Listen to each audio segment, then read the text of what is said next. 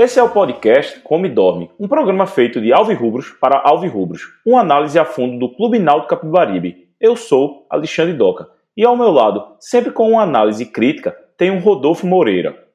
Falaremos hoje da derrota do Náutico para o América Mineiro no, na Arena Independência por 2 a 0, onde o Náutico não conseguiu fazer nada em campo. Vai ser mais do mesmo, né, Rodolfo? Porque o clube não está evoluindo em nada, está até fazendo o movimento oposto a uma evolução. Oi, Doca. Um abraço a todos os ouvintes. A análise do jogo, Doca, ela na verdade está muito menos associada ao que aconteceu dentro de 90 minutos e muito mais pautada no que vem acontecendo nos últimos 270, 360 minutos do Náutico. O Náutico é uma equipe que já há alguns jogos, na verdade, o Náutico desde o início da Série B é uma equipe com limitações criativas. É um time que não consegue construir jogadas, é um, um time que não consegue agredir o adversário constantemente. E nos últimos quatro, cinco jogos, essa característica se tornou ainda mais acentuada. Né? Se a gente excetua os 20 primeiros minutos do jogo com o Paraná, quando, sobretudo, recuperando bolas em campo ofensivo, o Náutico conseguiu é, fazer o goleiro adversário trabalhar, envolver a defensiva adversária, dá para se dizer que o Náutico não construiu nada, né? não, não conseguiu ameaçar o adversário de nenhuma forma. E esse jogo com o América, ele foi um reflexo disso, só que esse reflexo ele vai sendo cada vez mais nítido. Né? O Náutico vai sofrendo mais e mais a cada jogo que passa para conseguir desenvolver situações à medida que fica claro para os adversários que esse é um padrão de comportamento. Né? Quando você pressiona a saída de bola do Náutico, quando você faz uma marcação mais forte à medida que o Náutico vai entrando em campo ofensivo, quando você faz uma agressão mais forte aos laterais que vão tendo dificuldade, o Náutico vai se tornando cada vez mais inofensivo. E o jogo com o América ele seguiu a risca o que foi o jogo com confiança, o que foi o jogo com o Cuiabá. É um Náutico que não conseguia trabalhar a jogada, o Náutico que perdia quase sempre a segunda bola, né, dificuldade de segurar lá na frente, e quando chegava no último terço do campo não tinha nenhuma variação, nenhum repertório para conseguir de alguma forma ter condição de finalizar, tanto é né, que a gente não aí nenhuma chance clara de gol do Náutico, até que o placar já tivesse praticamente definido, né, a exceção foi aquele chute de Chiesa no travessão, então, fica, Doca, na verdade, uma reflexão não dentro da partida contra o América isoladamente, né, porque é muito normal você perder para o América Mineiro no Independência, não, não, não, não fugiria ao que se projeta quando você olha a tabela no início da competição. O que assusta né, é ver o Náutico com essa dificuldade jogo atrás de jogo. Né? A gente não está aqui analisando a partida porque não existe na partida uma variação estrutural, uma variação circunstancial, uma variação contextual. Não tem muito o que falar do Náutico contra o América, diferente do que foi o Náutico contra o Confiança, do que foi o Náutico até mesmo em jogos que o Náutico venceu. Né? A vitória contra o Botafogo de São Paulo, a vitória contra o Figueirense. Vitórias que, obviamente, tiveram um desempenho é, que não era tão preocupante, porque você viu o Náutico com a postura, né, um, uma iniciativa de jogo que não está havendo nessas últimas partidas. Só que acabou, né, de alguma forma, se conseguindo chegar ao gol. No caso do Figueirense, uma jogada de linha de fundo e contra o Botafogo com três chutes de fora da área. Nos últimos jogos, essa iniciativa, essa proatividade é algo que está passando longe de acontecer. Né? A apatia do Náutico, a falta de vontade que o time demonstra dentro de campo, ela preocupa ainda mais do que as questões técnicas e táticas. É uma leitura que acaba sendo um resumo né, e uma repetição do, de tudo que a gente vem falando aqui nos últimos quatro, cinco jogos. É, até estendi, na verdade, essa, essa contagem, lembrando realmente que a gente já vinha falando disso, né, Doca, no, nas vitórias que o Náutico teve no início da era Kleina. Na vitória contra o Figueirense, até na vitória contra...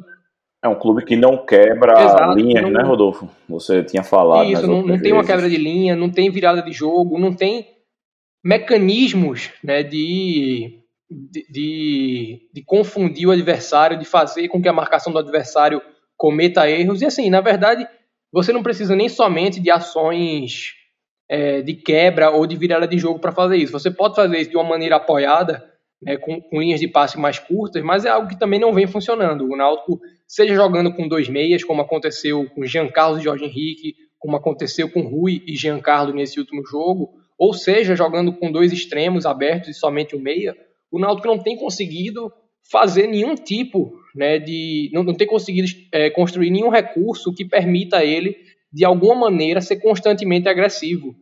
É, seja jogando com confiança, que, que é extremamente reativo, seja jogando com um time como o Figueirense, que é parcialmente reativo, seja jogando com o Cuiabá ou com o América Mineiro, que vem para propor jogo. O Náutico hoje é uma equipe sem identidade ofensiva e é, um, é uma característica que se manifesta diante de equipes com diferentes comportamentos e que preocupa porque o Confiança, mesmo sendo uma equipe reativa, conseguiu encontrar sua maneira de agredir o Náutico. O Confiança teve chances e conseguiu converter em chance uma, uma, uma boa parada, mas poderia ter vencido o Náutico até por mais. Então não, não tem nada de errado em você ser uma equipe que é, entra no jogo para reagir ao adversário, mas você tem que ter é, em algum momento características ofensivas. E hoje o Náutico nem é uma equipe reativa, né, é uma equipe que predominantemente tem a bola, tem sido assim, sobretudo nos jogos em casa, mas que não consegue com essa, traduzir essa posse né, em, em, jogadas ofensivas. E nos jogos em que ele vai para se defender, é uma equipe que não consegue ir além disso. Né? Foi assim contra o Cuiabá e foi assim nesse último jogo com o América. Ô Rodolfo, é só um, um comentário. No final do jogo de confiança, Kleina até falou que tinha que mudar o esquema, né? Aí num jogo subsequente contra o Paraná, ele jogou com um volante só. Não é que o time foi bem, não, mas eu, eu entendo que houve uma melhora. Não absurda, mas houve uma melhora.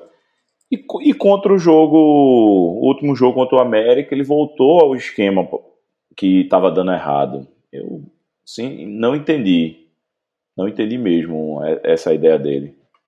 É, o, o, jogo contra o Paraná, o Náutico teve um ímpeto ofensivo maior e como foi como eu falei, isso foi dentro de um recorte inicial do jogo, né? Ali no, até foi uma coisa que chamou a atenção porque teve a queda de sinal nessa partida, então todo mundo que estava assistindo acabou vendo e revendo os lances de ataque do Náutico inúmeras vezes ao longo da transmissão, porque depois da, da queda do sinal também teve a queda de energia, né? Então aquela finalização de Dudu, outras situações de gol que, que que acabaram se sucedendo, né, aquele, aquele primeiro lance, foram repetidas incontáveis vezes e ninguém aguentava mais ver.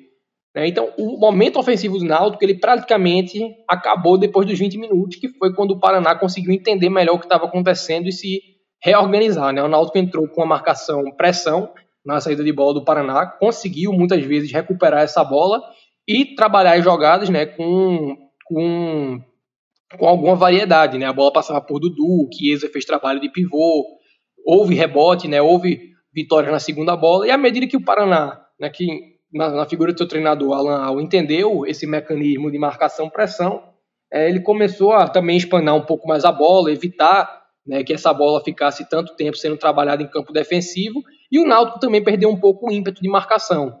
E aí, a partir disso, né, à medida que essa, essas recuperações em campo ofensivo se tornaram mais raras, o Náutico não conseguiu mais agredir o Paraná de outra maneira. E para o jogo com o América, Doca, o uso dos dois volantes, para mim, né, teria uma justificativa plausível né, se houvesse condição para Jonathan entrar jogando, porque, obviamente, pela característica do atleta, pelo que o atleta oferece né, como, como atributo, haveria uma qualificação que se somaria ao uso de dois meias com da qualidade de Jean Carlos e da qualidade de Rui, o Náutico passaria a ter mais repertório. Mas para utilizar Djavan e Matheus Trindade, que são jogadores sem essa característica, sem aspectos parecidos com, com os de Jonathan, eu realmente discordei. Agora acredito que Kleina tenha visto, né, tenha entendido como de fato também interpreto que o América é uma equipe mais perigosa, mais mais inteira e mais pronta para fazer, fazer um jogo propositivo do que é o Paraná. Então, acredito que ele tenha calculado que jogando com o volante o Náutico estaria excessivamente desprotegido. Tá? Ao meu ver, eu não vou nem dizer que defensivamente essa, essa situação dos dois volantes ela não funcionou, Doca. Acho que o Náutico fazia um jogo defensivamente não livre de erros, tá? Não não dá para configurar como um jogo bom, mas dá para a gente dizer que foi uma partida em que o Náutico estava menos é, exposto, ao meu ver, do que no jogo contra o Cuiabá. Né? Na partida contra o Cuiabá eu vi o Náutico cedendo mais espaços do que nesse contra o América. E o gol né, do, de Felipe Azevedo, o gol que marca a abertura do placar, ele tem uma sequência de erros e a partir desse erro a gente pode pontuar diversas situações que a gente já vem mencionando aqui, né? O Náutico tinha recuperado a bola num, numa situação de construção do América.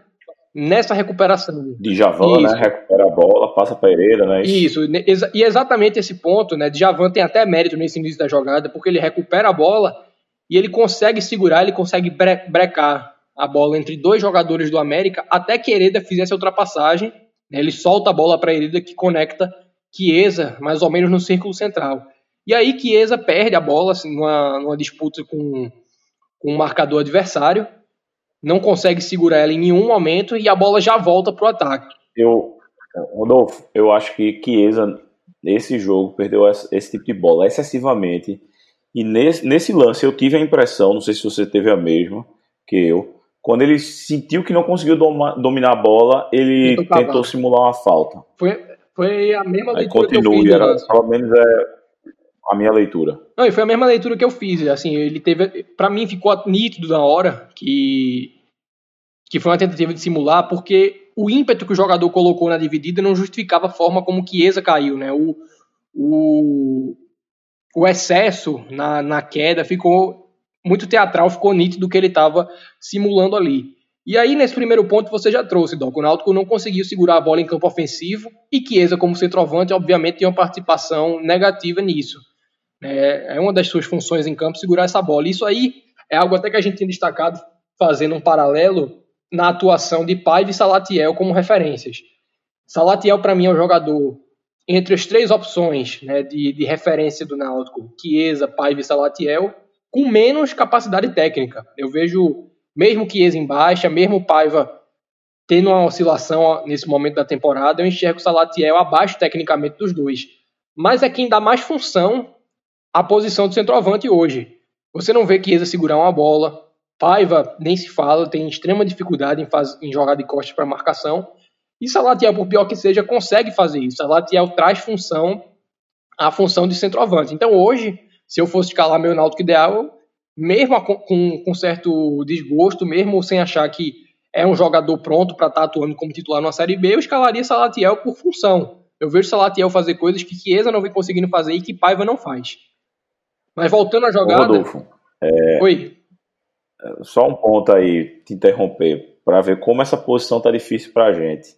Ano passado, nessa posição, a gente tinha o Wallace Pernambucano e Rafael Oliveira. Eu não teria renovado com nenhum dos dois, tudo bem? Mas eu acho os dois melhores do que as opções que temos no momento de Chiesa e Salatiel. Era só mais um ponto aí.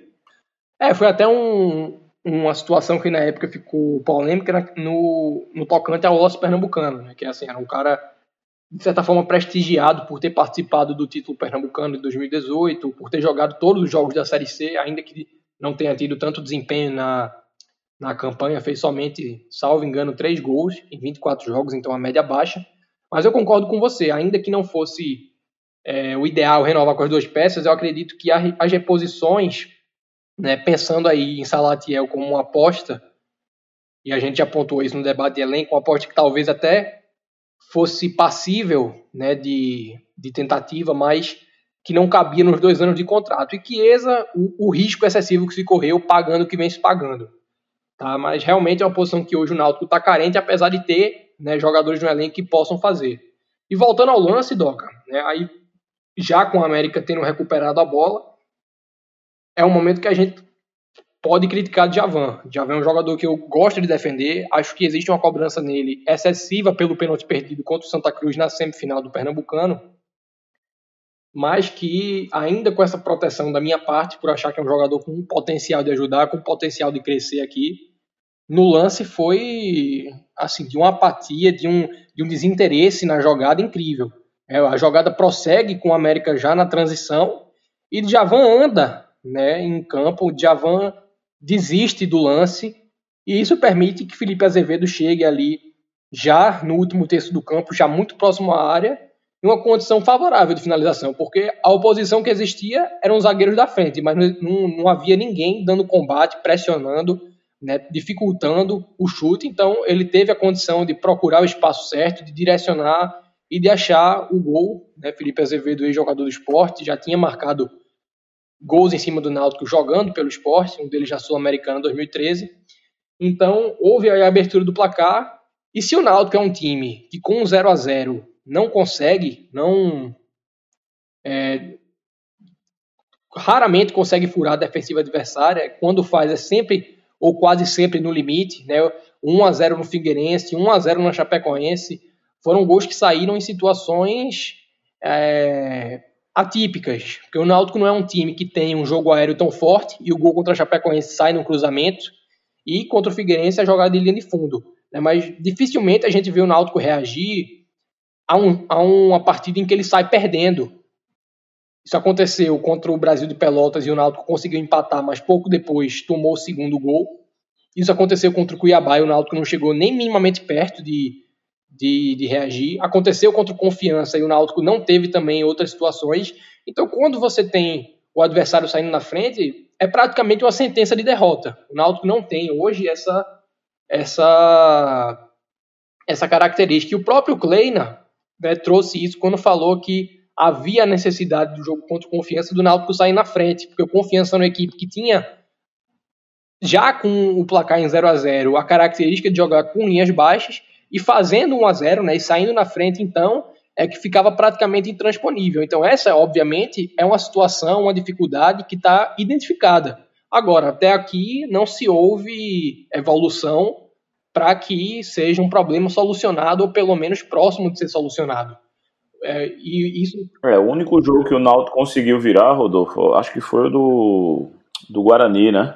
Isso, e na verdade esse jogo do Guarani, jogo assim, é um, ele até destoa desse contexto, não só porque o Náutico virou o jogo, mas também porque o Náutico já vinha melhor antes de levar o gol e permaneceu melhor. É, pouco tempo depois de tomar o gol. Sentiu ali nos cinco primeiros minutos, depois que 1 a 0 foi marcado, né, num gol de fora da área, mas recuperou muito rápido e já vinha bem antes. A Latiel chegou a perder um gol embaixo da barra, o Náutico tinha mais presença em campo ofensivo. Então esse jogo do Guarani, ele distorce do contexto, tanto porque aconteceu algo que foge ao padrão e também porque qualitativamente o Náutico fazia um jogo superior do, do adversário desde o início, que é algo que também não vem acontecendo com frequência. Isso dialoga, Doca, com o que você trouxe no início desse programa, né? Você falou que o Náutico seguia o caminho oposto ao da evolução, e é exatamente isso. A gente vê o Náutico hoje evoluindo. Não é só que está estático.